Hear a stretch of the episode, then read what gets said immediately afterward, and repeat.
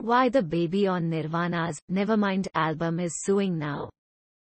The 30-year-old man pictured as a naked baby on the cover of the multimillion-selling Nirvana album, Nevermind, filed suit Tuesday in Los Angeles, alleging the former members of the grunge rock trio, various record companies, art directors and others violated federal criminal child pornography laws and caused him lifelong suffering by trafficking his image worldwide.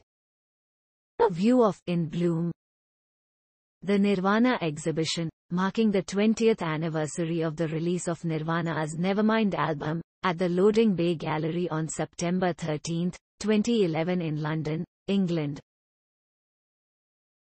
Photo by Samir Hussein, Getty Images, Spencer Elden, of Los Angeles, alleges that his identity and legal name are forever tied to the commercial sexual exploitation he experienced as a minor which has been distributed and sold worldwide from the time he was a baby to the present day, according to the complaint filed in Los Angeles federal court.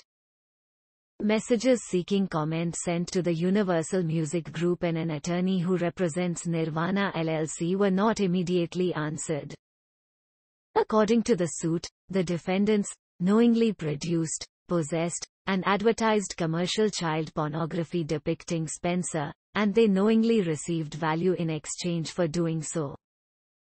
Despite this knowledge, defendants failed to take reasonable steps to protect Spencer and prevent his widespread sexual exploitation and image trafficking.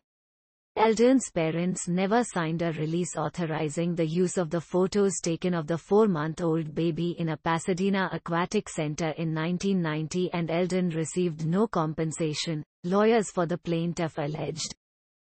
The cover of Nevermind, released in 1991 by the Geffen, UMG label, depicts a naked baby swimming underwater, seemingly towards a fish hook with a dollar bill attached. It is among the best-known album covers in rock.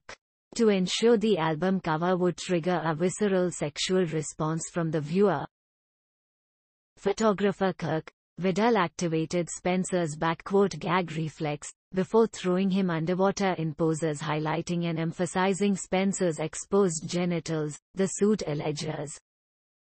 The lawsuit contends that the album cover photo chosen by Nirvana's late leader Kurt Cobain suggests a sex worker grabbing for a dollar bill.